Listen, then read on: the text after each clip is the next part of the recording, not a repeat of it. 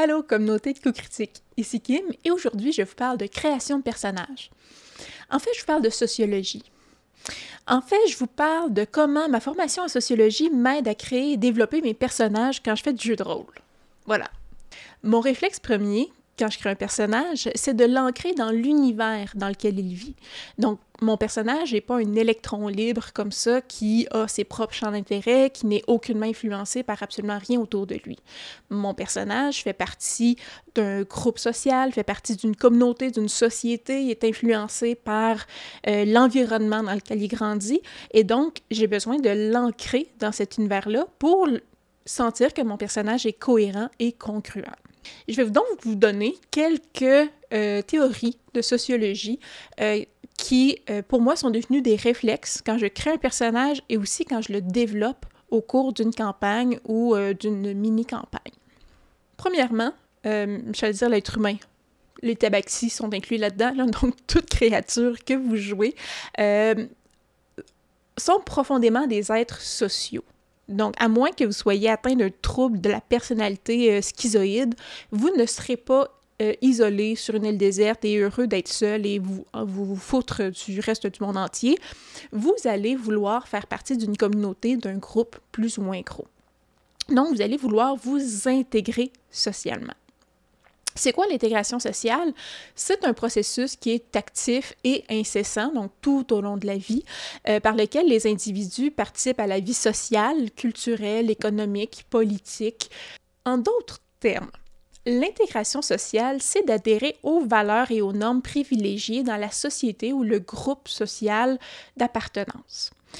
Pour pouvoir m'intégrer, je dois accepter, pour pouvoir participer, oui, je dois euh, accepter les valeurs en place et je dois accepter les normes, donc les règles euh, de vie commune qui sont aussi en place. Donc, personne ne va accepter que je m'intègre à leur groupe pour participer à la vie sociale et culturelle si euh, je me comporte totalement contre les règles.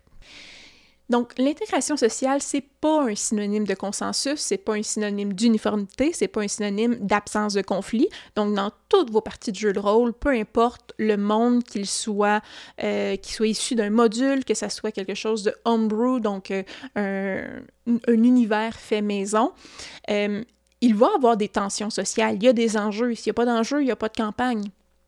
Donc, c'est pas parce qu'il y a une certaine cohésion et que c'est pas la rébellion après rébellion après rébellion que euh, tout le monde est d'accord, qu'il n'y a pas de groupe qui n'est pas d'accord avec la majorité. Donc ça, c'est une chose quand même importante à comprendre, sinon ça ferait des parties pas mal plates.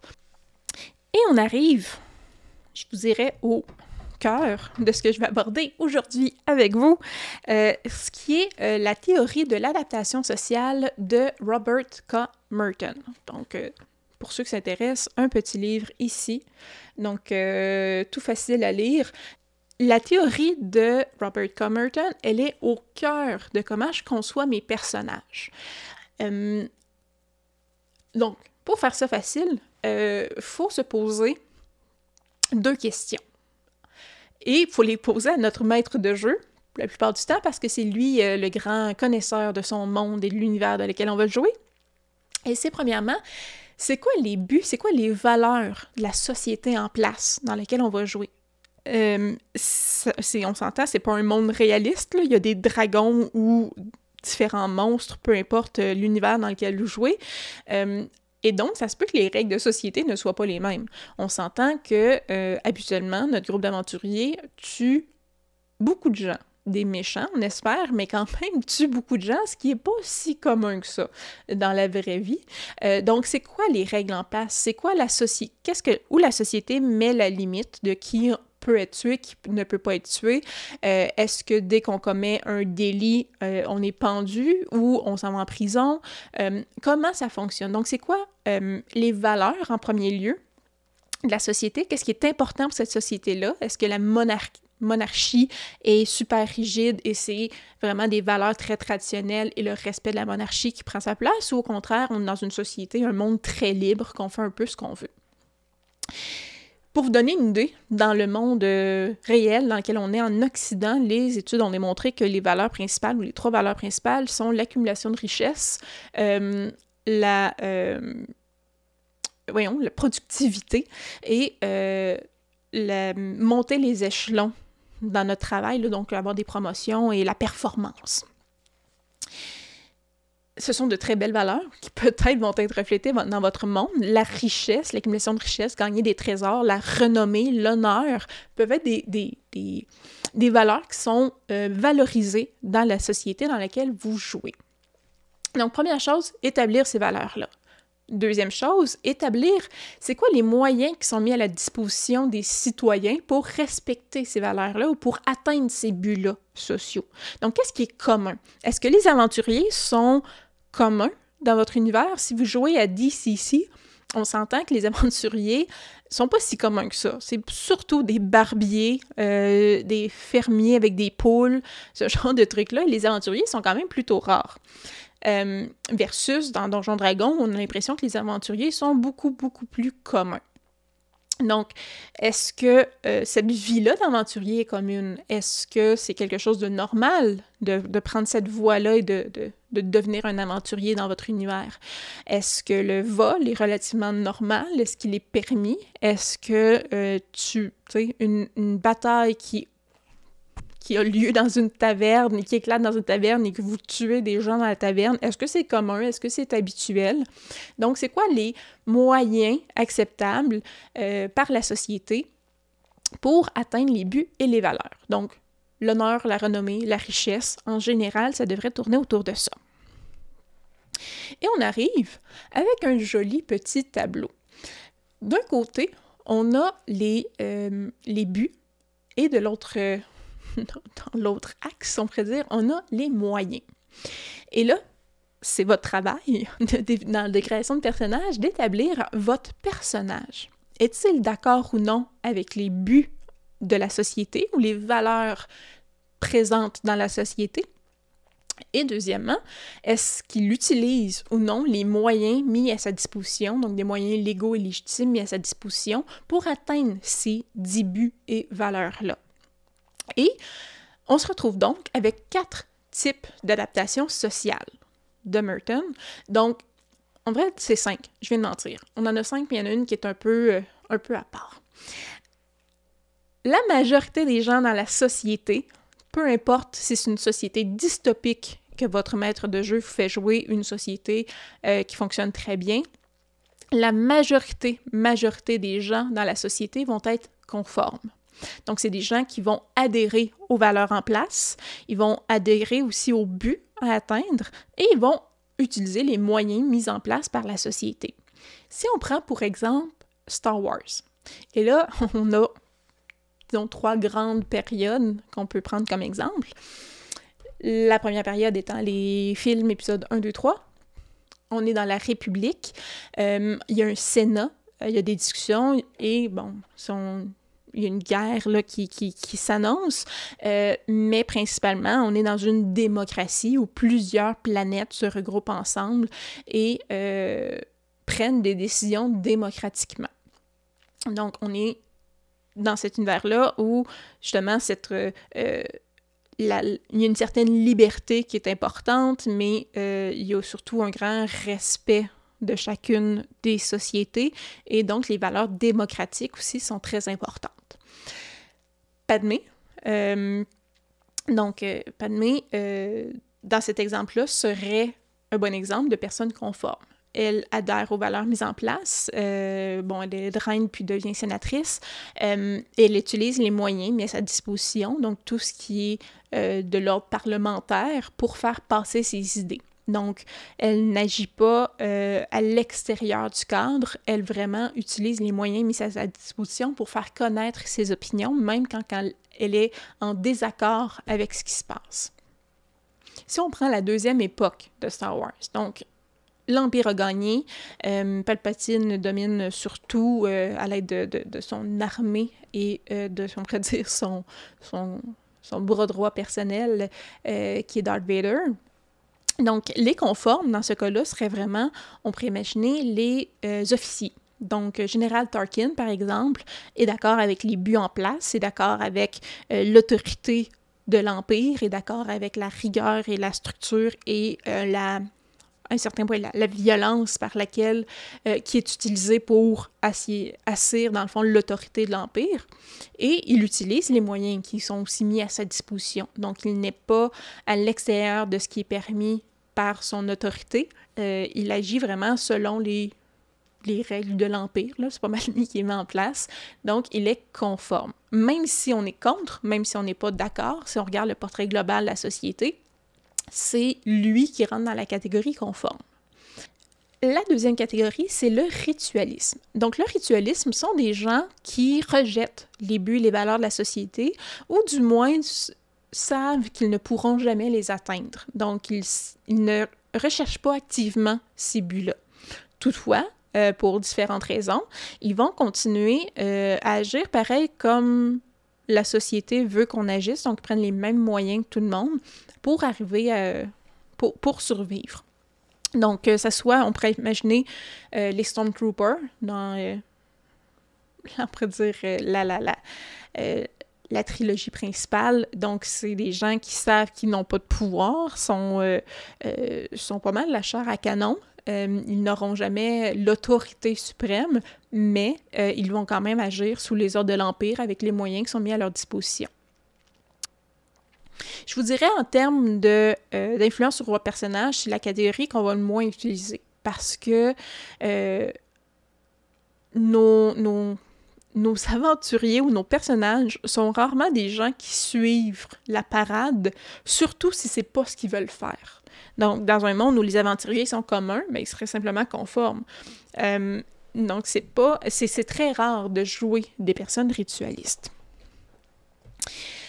La troisième catégorie, c'est l'innovation. L'innovation, c'est les personnes qui vont adhérer aux buts et aux valeurs de la société, mais qui vont rejeter les moyens qui sont proposés par la société.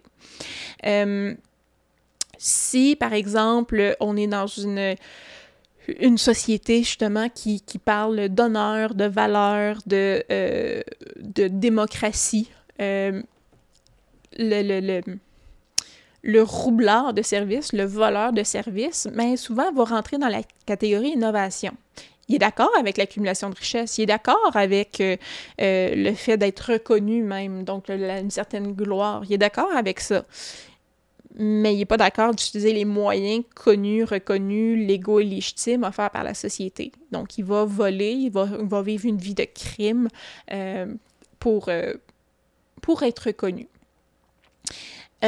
donc, ça peut être plus. Euh, on s'entend, c'est pas obligé d'être des, des, personnages extrêmement méchants qui sont là-dedans, mais c'est des gens qui vont jouer à l'extérieur du cadre, de la norme, de ce qui est permis. C'est ceux qui jouent tout le temps, qui peuvent jouer avec cette limite-là, dans le fond, du « c'est-tu bien, c'est-tu pas bien? Euh, Donc, à la morale un peu douteuse, on peut trouver des personnages super intéressants dans cette catégorie-là. Oui, oui, leur but ultime, c'est quand même de suivre et d'atteindre les, les, buts de la société, mais qui prennent des moyens qui sont pas normaux.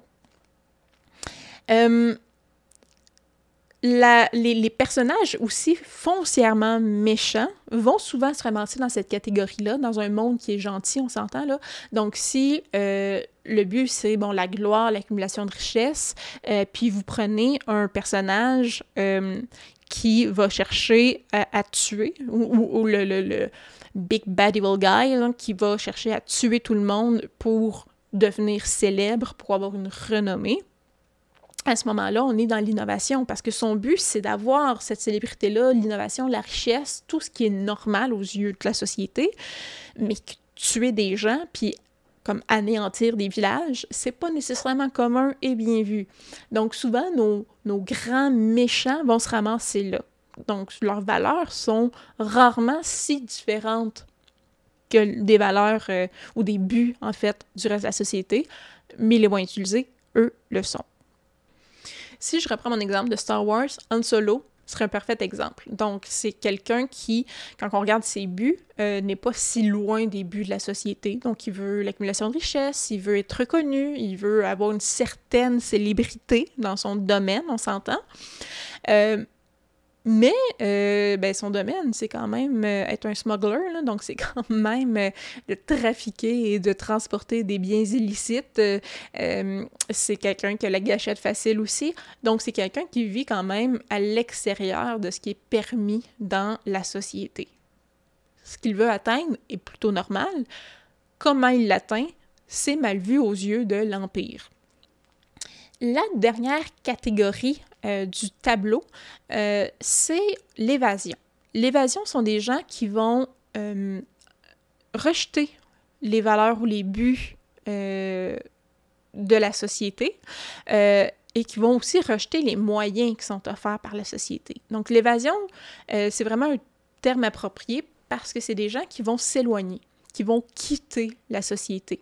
Euh, si euh, vous, êtes un personnage euh, qui a un, historique d'ermite, ça peut que vous soyez dans cette catégorie-là. Donc, vous avez, vous avez vécu à l'écart de la société, les buts, les valeurs n'étaient pas importantes pour vous, vous avez vécu avec une vie qui n'était pas commune, avec des moyens qui ne sont pas communs pour survivre. Donc, ça fait de vous quelqu'un dans l'évasion. Si vous rencontrez une communauté éloignée qui n'est pas mêlée à la société en général, euh, mais qui vit quand même dans un empire euh, quelconque, euh, souvent, c'est des gens qu'on va voir dans la catégorie évasion. Donc, c'est des gens qui ne sont pas en accord avec les valeurs, les buts de la société, ou qui ne sont pas capables de les atteindre tout court, mais qui, ne vivent pas selon les buts selon les moyens offerts par la société. dans le monde réel, souvent, on va trouver les sectes dans cette catégorie, les sectes extramondaines, celles qui ne cherchent pas à infiltrer la société. On va trouver euh, des fois des communes, les gens qui vont vivre euh, euh, en autarcie, donc ils vont vivre de troc dans une communauté un peu plus fermée, ils vont vivre, vont faire pousser eux-mêmes leurs propres légumes, leurs propres blés, ils vont faire leur propre pain, donc ils vivent vraiment le plus possible indépendamment du reste de la société cette catégorie-là est pertinente si euh, votre, votre petit groupe, justement, euh, vous entendez que les autres joueurs et votre groupe d'aventuriers sont des aventuriers qui ne sont pas d'accord avec l'autorité en place, les buts, les valeurs de la société en place, euh, mais du moins, pour le, le, au début, ils ne vivent pas selon les, les moyens de la société, mais et là est la particularité, ne cherchent pas à changer la société, vivent seulement à l'écart de celle-ci. Donc, ça peut être euh, qu'ils vont faire des, campagnes euh, ou des, missions un peu euh, ici et là dans les villages pour ramasser un peu des sous, mais ne vont pas se mêler à la communauté. Ils vont jamais chercher à s'établir à quelque part. Ne cherchent pas non plus la renommée comme ça pourrait être propagé dans la société. Donc, ça peut être hyper intéressant de jouer sur ces notions-là, de ne pas partager les valeurs sociales, de ne pas chercher à, avoir de renommée ou, de s'inclure dans la société euh, et de créer votre propre système de valeurs qui n'est pas celui de la société, de comment, et après ça, c'est le regard des autres, le regard des villages que vous rencontrez, que vous croisez, quel genre de regard ils portent sur vous parce que vous ne partagez pas les mêmes valeurs ou les mêmes façons de vivre. Il y a un terreau hyper intéressant ici à aller euh, explorer. Je vous disais qu'il y a une cinquième catégorie un peu à part, et ce sont les gens qui euh, ne sont pas d'accord avec les buts et les valeurs de la société et n'utilisent pas les moyens euh, offerts par la société, un peu comme l'évasion, mais à la grande différence que c'est les gens qui cherchent à changer les buts de la société et changer les moyens que la société offre pour vivre. Donc, ce sont les rebelles. Et si je reprends mon exemple de Star Wars, les rebelles sont le parfait exemple euh, de rebelles dans Star Wars. Donc, ce sont des gens qui ne sont pas d'accord avec l'Empire, qui ne vivent pas selon euh, les principes de l'Empire, qui vont rejeter aussi la structure, l'autorité de l'Empire, euh, l'industrie qui tente de mettre en place un peu partout, et, qui vont se battre pour changer cette structure-là et se battre pour changer les valeurs mises de l'avant par l'Empire. Donc, ce sont véritablement des rebelles. Les rebelles donc tentent de changer la société. Dans Star Wars, finissent par gagner leur guerre. Ça devient la Nouvelle République. Euh, donc à partir de ce moment-là, euh, ben ce ne sont plus des rebelles. Ils deviennent conformes ou ils deviennent autre chose là, euh, mais ils ont quitté leur statut de rebelle. Donc vous les, les, je sais, les big, bad evil guys, les grands méchants sont souvent des innovateurs, mais peuvent aussi être des rebelles. Euh, si euh, votre grand méchant dans la campagne veut anéantir l'existence euh, des êtres, tout être vivant, on s'entend que ce n'est pas quelqu'un qui partage les buts et les valeurs de la société, là, il veut juste raser tout ce qui existe. On est dans la rébellion, il veut détruire carrément la société. Donc, on peut trouver des, personnes extrêmement vilaines ici, comme on peut trouver euh, des personnes bonnes, du moins d'un alignement qu'on pourrait considérer bon, dans un univers qui, lui, est mauvais. Pour conclure, pour Merton, la déviance, la machinalité existe dans un univers parce que pour qu'une société soit totalement euh, à, une cohésion complète, il faudrait que tout le monde adhère aux mêmes valeurs, ce qui est totalement irréaliste. Donc, euh, même dans la communauté de jeux de rôle, on n'a pas tous les mêmes valeurs. C'est impossible de penser que dans votre univers de jeux de rôle, tout le monde partage les mêmes valeurs. Donc, premièrement, cet aspect-là est irréaliste, ce qui crée déjà euh, nos deux colonnes de conforme innovation et de euh, ritualiste évasion rébellion. Et ensuite, euh, on se rend compte, ben, il y a des inégalités dans les chances d'atteindre les buts. Dans votre univers médiéval fantastique, le prince, donc le fils du roi, euh, est né avec beaucoup plus de moyens, beaucoup plus de chances d'atteindre les buts de la société que euh, si vous êtes un orphelin laissé à l'abandon dans le marché public. Donc, les chances d'atteindre les buts ne sont pas les mêmes pour tout le monde, mais il y a une forte pression sociale vers le succès qui fait que tout le monde veut quand même les atteindre, ces buts-là, qu'une majorité de gens veulent les atteindre, ces buts-là. Les gens veulent participer, veulent s'inclure socialement, veulent participer à la vie sociale. Donc, cette pression-là euh, d'atteindre les buts sans avoir les moyens pour les atteindre, souvent crée euh, tout ce qui est en lien avec l'illégalité. Donc, l'innovation, les gens qui fuient la société à cause de ça, l'évasion. Donc, ça crée cette... Euh, ce, schisme-là dans les moyens qu'on peut prendre parce que certains n'y ont juste pas accès. Donc, dans votre monde médiéval fantastique, l'orphelin qui devient voleur, euh, les, euh, l'artificier, l'artificier qui, qui, fait des potions euh, et qui vend des potions bidons à tout le monde pour faire de l'argent en usurpant les citoyens et les, les villageois, sont dans l'innovation parce qu'ils n'ont pas d'autres moyens d'atteindre les buts offerts par la société. Donc pour Merton, c'est l'inadéquation entre les valeurs euh, de la société et les possibilités d'atteindre les buts euh, qui atteignent la déviance et la marginalité. Je vous présente cette théorie-là euh, parce que, comme j'ai dit, c'est ce qui est vraiment au cœur de la création de personnages pour moi. Je me demande, mon personnage se positionne comment par rapport à la société autour de lui? Il pense quoi des buts qui sont promus par la société? Ils pensent quoi des valeurs qui sont promues par la société? Si je prends par exemple Shenta dans Bélien, euh, bon, elle est à l'Oasis, euh, clairement, les valeurs promues par euh, Ben Bolatis et, les autres dirigeants, elle n'en a un peu que faire. Elle, ses valeurs tournent autour vraiment de la liberté extrême, de l'équité, à défaut de l'égalité, c'est vraiment l'équité euh, et de l'équilibre, on pourrait dire aussi en bonne druide, qui l'intéresse. Et euh, tout ce qui est politique, euh, alliance, ce genre de trucs-là, ça ne l'intéresse pas. Et donc, les moyens pour survivre, bien souvent, elle suit sa soeur et son frère. oui, ils vont voler dans le marché parce qu'elle se dit que de toute façon, cette structure, c'est une anarchiste, on s'entend, cette structure sociale-là, l'économie, tout ça, on s'éloigne de ce qui est à la base de la nature et donc ça ne l'intéresse pas. Donc, elle, a vécu longtemps, non pas comme rebelle, elle ne cherchait pas à changer la société, mais vraiment dans la catégorie évasion. Arrivent des histoires, des péripéties, rencontre des nouvelles personnes et euh, cherche à, euh, se défaire d'un grand mal qui envahit la société et qui euh, emprisonne l'esprit des gens, là, donc les transforme en esclaves. Donc là, tout à coup, elle s'implique dans la société, elle sort de son évasion. Et euh, si on regarde le méchant, c'est pas lui qui domine la société, là. Elle s'allie des personnes, des différents groupes sociaux en place pour défaire un méchant qui est une menace pour l'ordre établi. Donc, qu'elle devient à un certain point conforme, notre Shenta. Donc, elle, elle suit les valeurs de la société, de défendre les gens. Elle garde quand même sa, défense de la liberté, mais elle va prendre des moyens euh, donc, euh, qui sont fournis, qui sont communs, euh, de prendre les armes pour aller défendre les intérêts de tous et chacun. Donc, de voir comme ça la création de personnages, de voir comment le personnage se situe par rapport aux valeurs de la société, par rapport aux moyens, ça m'aide à établir qu'est-ce que mon personnage est prêt à faire et pourquoi il veut faire ces choses-là. Donc, quelles sont ses valeurs, ses buts? Qu'est-ce qui est le squelette de mon personnage? Qu'est-ce qui est important pour lui et qu'est-ce qu'il recherche?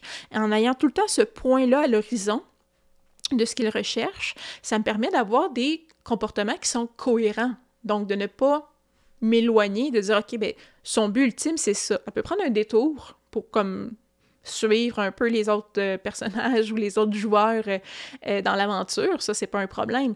Mais le but à l'horizon reste toujours le même. Voici ce que je veux faire, ce que je veux atteindre et ce qui est important pour moi. Et ensuite, je me demande quels moyens je suis prête à utiliser pour atteindre ce but-là et quelles sont mes limites. Donc, est-ce que je veux tout le temps respecter ce qui est légal? Est-ce que, au contraire, ça me dérange pas de jouer euh, dans les zones illégales. Est-ce que euh, je suis prête à tuer? Est-ce que je suis prête à voler? Est-ce que je suis prête à... Donc, où est, où est ma limite pour atteindre le but que je souhaite atteindre? Et donc, ça me permet de placer mon personnage dans ces deux axes-là que je trouve plus naturel pour moi et plus euh, qui me donne plus de marge de manœuvre que les simples axes loyal, neutre, chaotique ou bon, neutre, mauvais. Donc, je trouve que ces, axes-là sont un peu euh, rigides, alors que euh, de, penser en termes de but et de qu'est-ce que je suis prête à faire comme action et comment je suis prête à atteindre mes buts personnels, ça me donne plus de marge de manœuvre et ça me donne vraiment un chemin à long terme qui me permet d'être cohérente euh, sans juste dire hum, mais c'est parce que je suis bonne et je veux faire la bonne chose ou ah je suis chaotique je fais n'importe quoi donc c'est vraiment cette, cette, cette cohérence là que j'aime avec la théorie de Merton et euh, qui m'aide à créer mes personnages dans la prochaine vidéo euh, celle-ci est un peu longue parce que j'expliquais quand même la théorie. Dans la prochaine vidéo, plus courte, je vais vous expliquer le développement de personnages. Donc, je vous dis, ça me permet de rester cohérente, mais euh, dans la partie, on peut changer. Comme j'ai dit, on n'est pas ritualiste un jour, ritualiste toujours. On peut changer de catégorie et on va voir comment, comme ça, on peut jouer dans cette catégorie-là en gardant toujours un personnage qui est cohérent euh, et que c'est pas juste euh, la température extérieure qui décide si aujourd'hui on est un être qui tue, qui tue les pauvres citoyens ou non. Donc c'est vraiment comment qu'on peut évoluer dans ce cadre-là tout en restant cohérent. Alors voilà, c'était mon petit cours de Socio 101 sur euh, la théorie de Robert Comerton. Euh, j'espère que ça vous a intéressé. J'espère que euh, vous êtes curieux d'utiliser cette théorie-là pour créer vos personnages. si vous avez des questions, n'hésitez pas écrivez-le, écrivez-les, oui, en commentaire si vous avez aimé ça, aimé la vidéo, si vous voulez en voir d'autres, si vous voulez être averti quand la prochaine va sortir, abonnez-vous à la chaîne. Et si vous voulez avoir les prochaines vidéos une semaine d'avance, vous pouvez venir sur notre Patreon et nous aider. Donc, toutes les vidéos sont l'une semaine d'avance et il y a quelques petites exclusivités. Donc, sur ce, je vous souhaite une agréable fin de journée et on se redit à la prochaine!